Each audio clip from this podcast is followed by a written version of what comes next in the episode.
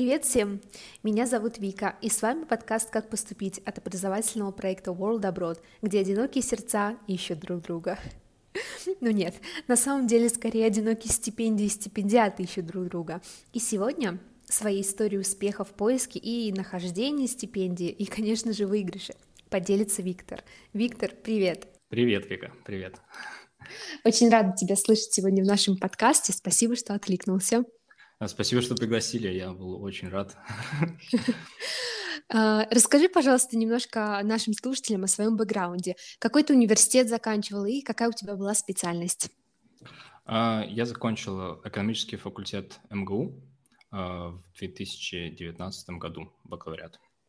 Мне, наверное, самого еще со своих школьных лет мне нравилась математика, и я думал, куда бы пойти, чтобы применять ее, либо направление физическое немножко, IT, либо в экономику. И так вышло, что я подавал на все программы э, с уклоном в физику и информатику, и только одну на экономику. И я выбрал эконом МГУ и был несказанно рад, если честно. То есть это вот твое, то, что ты действительно хотел и чем всегда хотел заниматься. Да, я бы сказал, что я ни разу не пожалел, а только с каждым годом удивлялся тому, как интересен и разнообразен мир экономики, мир финансов э, и всего этого как бы, э, связанного вместе. Поэтому не жалел нисколько. Это самое главное. Ты сказал, что в 2019 году закончил бакалавриат. А откуда ты узнал про стипендию ДАД? А, про стипендию ДАД я узнал случайно. А, я состоял во многих группах, а, карьерных группах ВКонтакте от э, консалтинга, от э, всяких банков.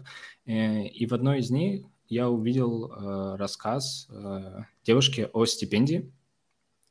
А, я как бы начал искать похожие стипендии, и одной из такой стипендий была ДАД.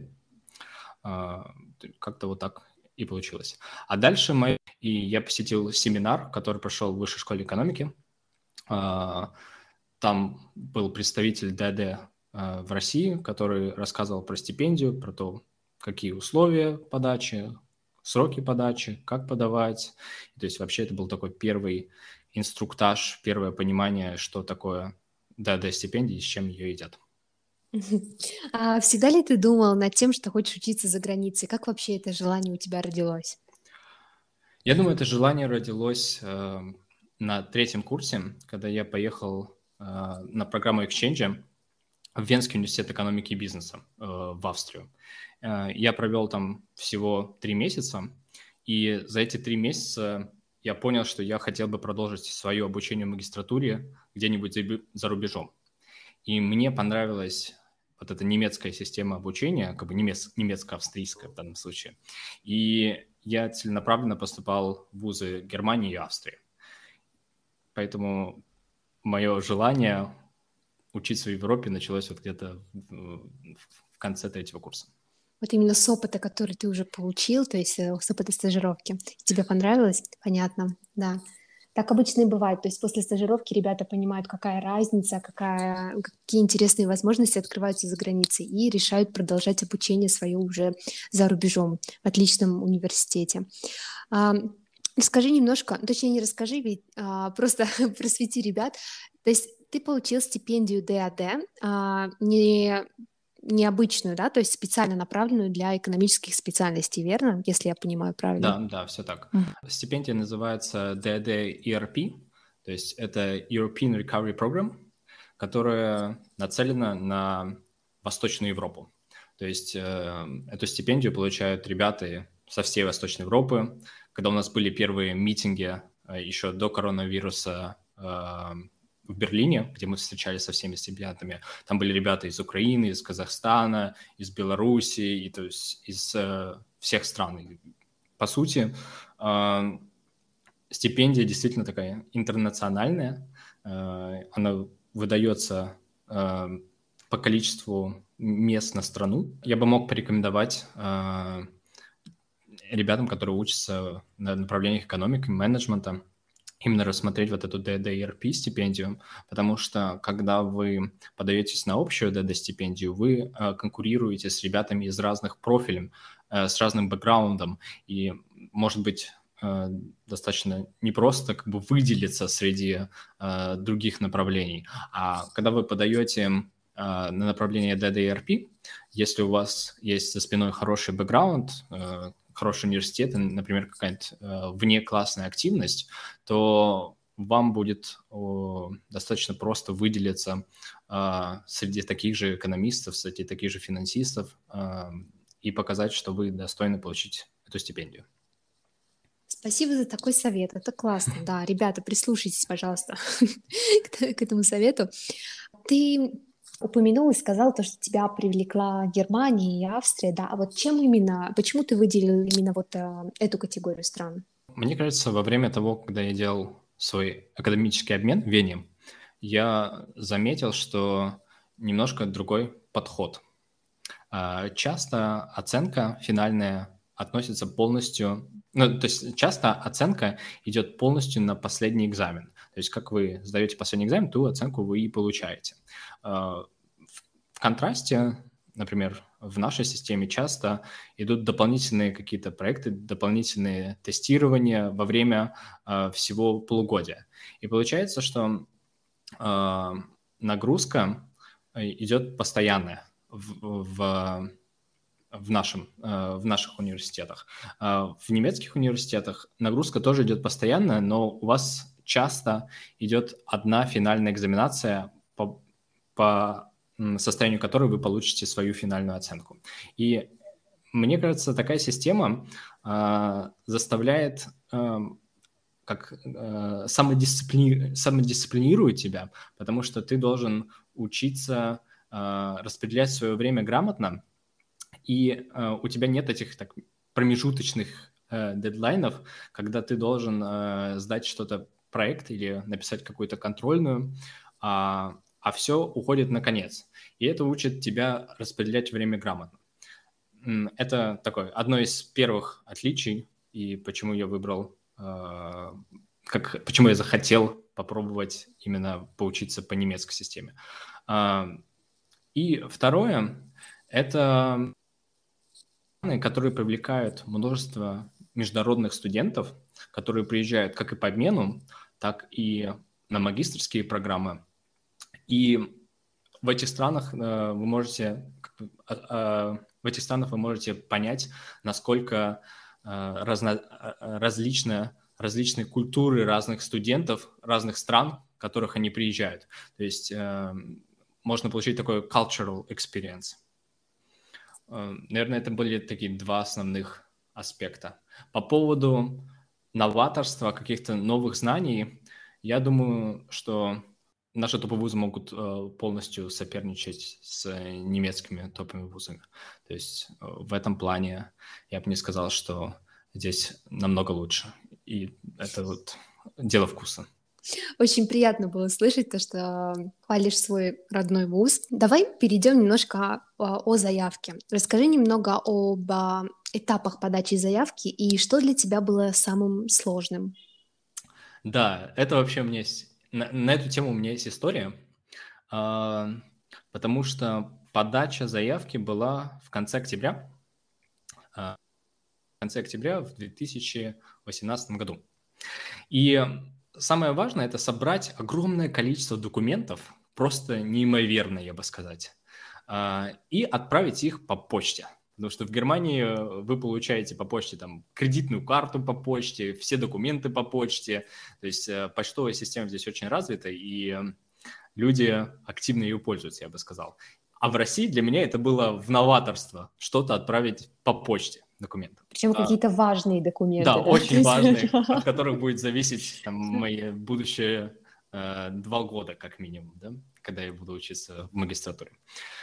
Эм, в первую очередь вам нужно собрать много документов по поводу вас самих. Это э, ваши оценки, э, оценки э, на английском языке или на немецком, то есть с переводом, ваши э, аттестаты э, за школу с переводом оценок, э, а, все ваши сертификаты, которые вы получили за разные мероприятия, за достижения, за другие стипендии, если у вас такие имеются, а, также вашу внеклассную активность. Вы предоставляете свое CV комиссии и пишете мотивационные письма. Вы выбираете, например, от трех до пяти университетов. Для каждого университета вы пишете мотивационное письмо на страницу примерно, почему этот университет, почему эта программа подходит конкретно вам. И, наверное, здесь э, и есть самая тяжелая часть подачи, потому что вам нужно найти правильные университеты, в которых вам будет интересно учиться. Это в первую очередь. Вторую очередь нужно понять, есть ли у вас определенные международные сертификаты экзаменов чтобы подать на эти программы. Например, для некоторых программ в экономике достаточно только иметь сертификат IELTS или TOEFL. Для других программ нужно обязательно иметь GMAT или GRE сертификат. Особенно если вы подаете на программу там, бизнеса или менеджмент, финансов. Э, вам чаще всего, чаще всего нужно иметь GMAT сертификат. И здесь главное сделать этот research заранее. То есть нельзя подготовиться к GMAT у там, за два месяца, например. Это достаточно сложно. И поэтому, если так говорить, э, нужно сделать research немножко заранее, чтобы потом было попроще. Э, и вам уже будет проще писать мотивационные письма в эти университеты, почему эта программа. И также попросить рекомендации от э, своих м, научных руководителей, э, либо от своих коллег от, а, с работы. Но, насколько я помню, это меняется. И, э, полный список документов вы всегда можете найти на сайте ДАД. Я просил рекомендации от своего научного руководителя. Спасибо ему большое за то, что он написал хорошие рекомендации, и в конечном итоге я попал на эту стипендиальную программу. Это первый этап, э, в котором вы собираете документы. А второй этап, он интересный, вы должны загрузить эту кипу документов а, на веб-сайт ДАД, на их портал, где они должны сформировать пакет документов, которые вы должны распечатать в трех экземплярах и отправить по почте до конца 30 октября. И здесь у меня есть история. Если хотите, я могу поделиться. Конечно, конечно. А, я это делал все за последние два дня, а, вот эта подача документов. И так получилось, что когда я отправил все эти документы на сайт ДАД, я думал, отлично, у меня есть еще один день завтра, чтобы отправить, чтобы распечатать все эти документы, которые они пришлют мне обратно. То есть они формируют файл. И отправить по почте э, в, главный офис Москвы, э, ДАД, чтобы они начали рассматривать. На следующий день, когда я проснулся, я вижу, что веб-сайт лег и я не могу посмотреть свои документы, которые я загрузил, и я не могу скачать этот финальный файл, который они сделали. И я думаю, ну хорошо, как бы сейчас еще утро, у меня есть целый день, почта еще работает, я могу подождать. И так прошел час, так прошел два, три, четыре, и уже настает вечер, уже там 5 часов вечера, и я понимаю, что документов, э, сайт все еще лежит, и документов мне не видать. И здесь э, я начал немножко волноваться, потому что обидно не получить финальный документ, который нужно отправить. Э, сайт так и не сайт так э, и лежал, и мой папа дал мне совет, типа, Витя, печатай все, что ты им загрузил на сайт, иди на почту и отправляй. Я думал, думал, думал над этим советом, и в конечном итоге где-то э, в 20.00, то есть уже глубоким вечером, я начал печатать эти документы, а там получилось около не знаю, 140 страниц э, в трех экземплярах. Я распечатал это и поехал в центр Москвы на самую главную, главный поштамп, потому что все остальные уже были закрыты я помню, я приехал э, в этот главный постстамп в 10.30 вечером. То есть уже ну, ну, дедлайна, До дедлайна подачи остается час 30. Я прихожу на почту, и что вы думаете? Это конец октября. И почта полностью забита людьми. Там Нет. очереди во все окна, потому что таких людей, которые подают на не только на ДД стипендии, а там какие-то бухгалтерские отчеты, какие-то финальные отчеты, которые люди должны отправить до определенной даты, и чтобы на конверте стоял штампель, что оно отправлено там 30 октября, например, да? И я начал волноваться, потому что я полчаса еще провел в очереди. Это... И в конечном итоге, когда женщина, которая принимала вот этот у меня конверт, я ее спрашиваю, вы точно поставите сегодняшнюю дату? То есть не завтрашнюю, потому что если вы отправляете следующим днем, уже все не работает. Она говорит, да, точно, точно. Я говорю, ну хорошо.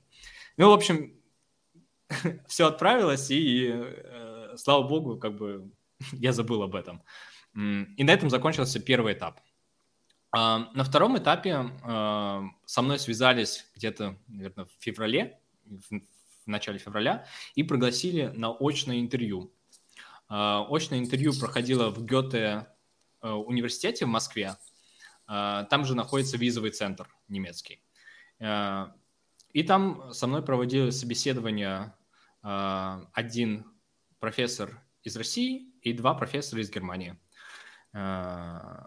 То есть они спрашивали про мотивацию, почему я составил определенный список университетов, почему я хочу именно сюда, почему я хочу в Германию, а не в Австрию, и в таком духе. И ну, в конечном итоге, видимо, ответы их удовлетворили, и стипендию я получил. То есть, если я правильно поняла, ты распечатал просто документы, которые ты им загружал, то есть не тот финальный а, файл, собранный ими, да, там вот со всеми этими, там а, application number и все такое, то есть, то есть все документы, которые ты сам загрузил, ты им и и отправил, и они как бы, ну, ок, ладно, нормально. Да, на самом, деле, на самом деле так и было. Когда я вернулся уже, на следующий день я, сайт Э, возобновил свою работу, я увидел, что отличие от тех документов, которые я отправил, и то, что сайт выгружает, это просто титульный лист с твоим номером подачи, и он э, нумерует все страницы в документе, который ты был. И все, разницы больше нет. То есть э, для них, видимо, оказалось это не принципиально, но я не рекомендую так делать никому. Готовьтесь ну, заранее. Это очень рискованно, на самом деле. Для начала я бы хотел сказать, куда я подавал, чтобы как-то связать это. Я подавал в три университета. Э, в университет Людвига Максимилиана в Мюнхене на программу Master in Economics, на программу Master in Economics университет Манхайма и Master in Economics университет Хайдельберга. И в то время я э, думал, вообще я стоял на распутье, куда пойти, э, в какую сферу э, экономики э, идти, идти ли в бизнес после этого или идти в науку. И я делал э, упор на э, предметы, которые в университете представлены, и то, как эти предметы могут помочь мне расти в будущем. То есть как-то связать это с моими сегодняшними интересами и как это поможет расти мне э, в дальнейшем. То есть, наверное, упор был сделан на это. После того, как ты приехал в Германию, ты выбрал университет, поступил и прочее, как вообще проходила акклиматизация в стране? Как а, проходит, проходила учеба? Что бы ты такое интересное назвал? Какие отличия от учебы в университете в Москве? А, интересный вопрос. Я помню, я сел в самолет, у меня был самолет Франкфуртом на Франкфурт, я поступил в университет Манхайма в итоге, и я думаю, куда я лечу?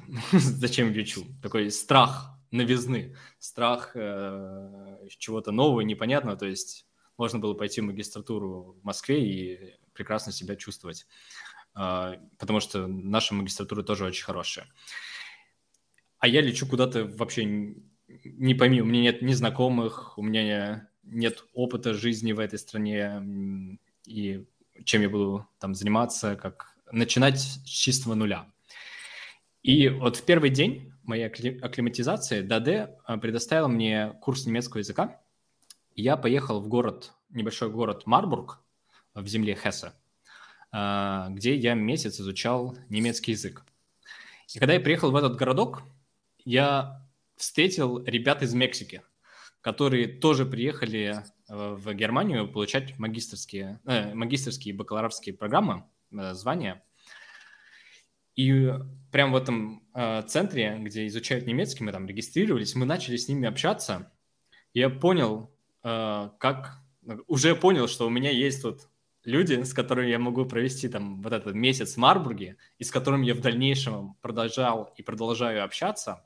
Они стали мне хорошими друзьями. И я понял, что вот акклиматизация пройдет нормально. Как-то мне так повезло. Благодаря интернациональному сообществу. Благодаря интернациональным да. студентам. И это были не только не мексиканцы, просто их было достаточно много, и я с ними много общался. А это были и другие студенты из разных стран. Это что касается а, того, как прошли мои первые дни. Я просто учил немецкий, познавал немецкую культуру, ходил в немецкую мензу кушать, э, обедать. То есть я впитывал это не только с интернациональной точки зрения, но уже и с немецкой точки зрения. Я прикоснулся немножко к бюрократическим трудностям открытия банковского счета, регистрация в городе и все в таком духе. А, то есть я бы сказал, что DAD сделал этот процесс максимально легким. То есть я не почувствовал такой жесткой волны, когда я абсолютно в другом месте а нас направляли, нам говорили, что делать, куда делать, и я чувствовал, как будто о нас так заботится, я бы сказал. Очень приятно, на самом деле, это чувство, да. Не быть потерянным, одиноким в другой стране, да, там оставленным. Еще один огромный плюс в копилку. Да. Что по поводу учебы и отличий? Я люблю этот вопрос. А, по поводу учебы и отличий, я первый семестр поучился на кампусе до того, как коронавирус начался, кризис э, коронавируса начался. А, и я заметил, что немцы очень любят учиться в библиотеках. А, то есть, когда у нас были такие промежуточные небольшие э, задания, то есть э, проблем-сеты, которые мы должны были решать по экономике, мы тоже приходили в библиотеку, там есть отдельные переговорные комнаты, которых вы можете решать эти задания, эти проблем-сеты. А, и очень много других студентов ходит в библиотеку а, с бутылочкой воды, обязательно по-немецки, а, учатся, пьют воду, учатся, пьют воду, и так и проходят, по сути, вот эти студенческие будни. И что удивительно, это, наверное, то, что очень много студентов выбирают учиться на кампусе, в библиотеке, а, потому что, насколько я знаю, например, на экономическом факультете у нас а, меньше, намного меньше людей ходили в библиотеку, а, чтобы именно посидеть и поучиться. Нас выбирали сачки. Сачки – это такое место открытое, где ребята сидели и ботали. А, а здесь все ходят и тихо как бы учатся не, не общаясь, вот так можно сказать. Это первое. Второе, то, что все начинают учиться, подготавливаться к экзаменам очень заранее. То есть у нас был экзамен там, э, например, в середине декабря, перед Рождеством, например, 15 декабря.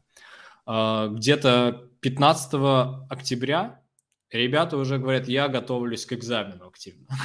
я хожу в библиотеку, я уже повторяю материал, который мы прошли, и э, подготавливаюсь к экзамену. И это было достаточно удивительно, потому что, ну, готовиться к экзамену там за два месяца, даже за один месяц, так ты думаешь, ох ты, они рано ли еще столько изучать, а они уже начинают готовиться. И э, я вначале думал, что это только мои однокурсники, с которыми, мои друзья, с которыми я общаюсь здесь, а нет, э, я потом общался с немцами, это вот такой у них э, национальная, я бы сказал, наверное, подготовка. То есть это вот второе, то, что люди начинают учиться заранее. Удивительно, конечно, для всех нас. Вот здесь, наверное, просто еще такой э, пункт добавить, что за неделю подготовиться нельзя. Конечно. То есть, наверное, так экзамены устроены, что э, я когда начала готовиться к эконометрике, Э, у меня была сдача эконометрики там в феврале, то есть э, в феврале 2000 уже какой, 2020 года, и я начал готовиться к эконометрике за три с половиной недели. То есть, э, по сути, по немецкой системе, потому что объем информации был настолько громаден, что я понимал, если я начну готовиться там за неделю или за, за полторы, я просто не успею освоить, то есть повторить даже материал, который был пройден. Поэтому будьте как немцы, начинайте готовиться заранее. А какое было покрытие у твоей стипендии? Стипендия покрывает а, такую минимальную сумму, которая тебе нужна, чтобы жить в Германии. Стипендия, можно сказать, чего стипендия не покрывает. Стипендия не покрывает э, расходы на образование. То есть вы, если выбираете университет, почти все университеты в Германии бесплатны. То есть вы не платите даже как иностранец за, образ... за очень хорошее образование. Только там есть взносы в семестр, например, там 110 евро. Ну, примерно во всех университетах так есть. А, за исключением э, в земле Баден-Вюртемберг, где семестр стоит полторы тысячи евро. То есть, если вы успеете закрыть свою магистрскую программу за два года, вы заплатите 6 тысяч евро, что на фоне других европейских программ там, например, в Великобритании, в Италии, это очень-очень-очень хорошая цена, я бы сказал. Эта стипендия не покрывает вот эти расходы на образование, которые вы платите, но она покрывает вам, по сути, все остальное. То есть вы получаете фиксированную сумму, она год от года меняется, она примерно составляет 850-870 евро, которую вы можете потратить на то, как ну, потратить так, как вам захочется. Вы можете оплатить с нее жилье, вы можете э, а, откладывать на еду, вы можете покупать на нее учебники, что, что вам, по сути, надо. Вы как бы не отчитываетесь, куда вы эти деньги тратите. Вы отчитываетесь за результат обучения, вот так можно сказать. То есть также стипендия покрывает перелет э, в одну сторону э, в Германию и обратно, если вы после окончания стипендиальной программы решите вернуться к себе на родину. И также есть э, деньги, которые выдаются э, раз в год на учебники, на канцелярские товары и на все прочее. То есть вот в этой категории. Из других перков это получение, упрощенное получение визы когда я подавал, а, когда, когда я подавал заявку на получение визы в немецком посольстве, я получил ее в тот же день. То есть я утром подал заявку, а вечером у меня в паспорте стояла виза. И это все то, что вы, по сути, являетесь стипендиатом ДД. Потому что это э, организация, она как бы относится к государству. И государство является вашим гарантом. Э, также еще, еще один плюс, то, что вам не нужно открывать блокированный аккаунт. Как вы знаете, чтобы поехать обучаться в Европу, вам нужно доказать, что у вас есть э, в наличии средства, которые позволят вам достойно жить. И, например, для Германии это те же 850 евро в месяц, которые вы должны э, показать наличие на 12 месяцев вперед. То есть на каждый месяц вам нужно по 850, месяцев, по 850 евро на 12 месяцев вперед. И эта сумма блокируется, и вы должны, и вы сможете ее получить только во время того, как вы приедете в Германию, и каждый месяц вам будет доступно снятие 850 евро. И для стипендиантов ДД такое не требуется. Это огромный плюс, я бы сказал. То есть вам не нужно замораживать ваши деньги, которые у вас есть. Очень интересный рассказ и подробный, и со всеми советами. Мне это очень нравится. Спасибо большое, Виктор. И, конечно, как вишенка на тортике, а, вопрос, который я люблю задавать всем нашим гостям. Какими бы советами ты поделился с нашими слушателями? Советом, первый совет, посмотрите, а, куда вы хотите поступать, какие программы доступны для вас, какие экзамены нужно сдавать. То есть э, я бы не советовал откладывать вам это на последний месяц, э, чтобы не упустить какие-то возможности, то есть какие-то интересные для вас программы. Это первый совет. Второй совет – отнеситесь очень внимательно к мотивационному письму. Изучите программы очень хорошо, чтобы связать это бэкграунд, ваш бэкграунд с бэкграундом, который позволяет э, поступить на эту степень, на магистрскую программу и показать, что это будет продолжение вас, что вам эта программа поможет самореализоваться, что она будет э, вам очень полезна. Если вам получится это показать, у вас э, в аппликации, в вашей подаче, в вашей заявке получится очень красивая история, которую вы сможете рассказать, э, например, стипендиальной комиссии. И эта история, по сути, решает, э, получите ли вы стипендию или нет. Действительно вам это надо, или вы можете без этого обойтись. То есть, наверное, вот такой совет. Ну и третий совет. Я, наверное, очень многое приобрел во время обучения здесь. И в плане того там, культурного опыта, и в плане друзей, эмоций на всю жизнь. И я бы сказал, вот это действительно того стоит. Это стоит того поехать, это стоит того времени, чтобы подать заявку, собрать все документы и потом полететь в Германию. Можно сказать, э, я призываю вас не бояться, э, сделать research и э, приехать сюда хотя бы на два года. Виктор, спасибо большое за такое вдохновляющее напутствие для всех наших слушателей и для всех ребят. Спасибо вам, что прослушали наш выпуск подкаста «Как поступить». Подписывайтесь на нашу страницу в Инстаграм, в Телеграм и в Ютубе. И, конечно, можете присылать свои интересные истории мне и сможете стать таким же гостем, как сегодня стал Виктор. Ребята, всем пока, всех обнимаю.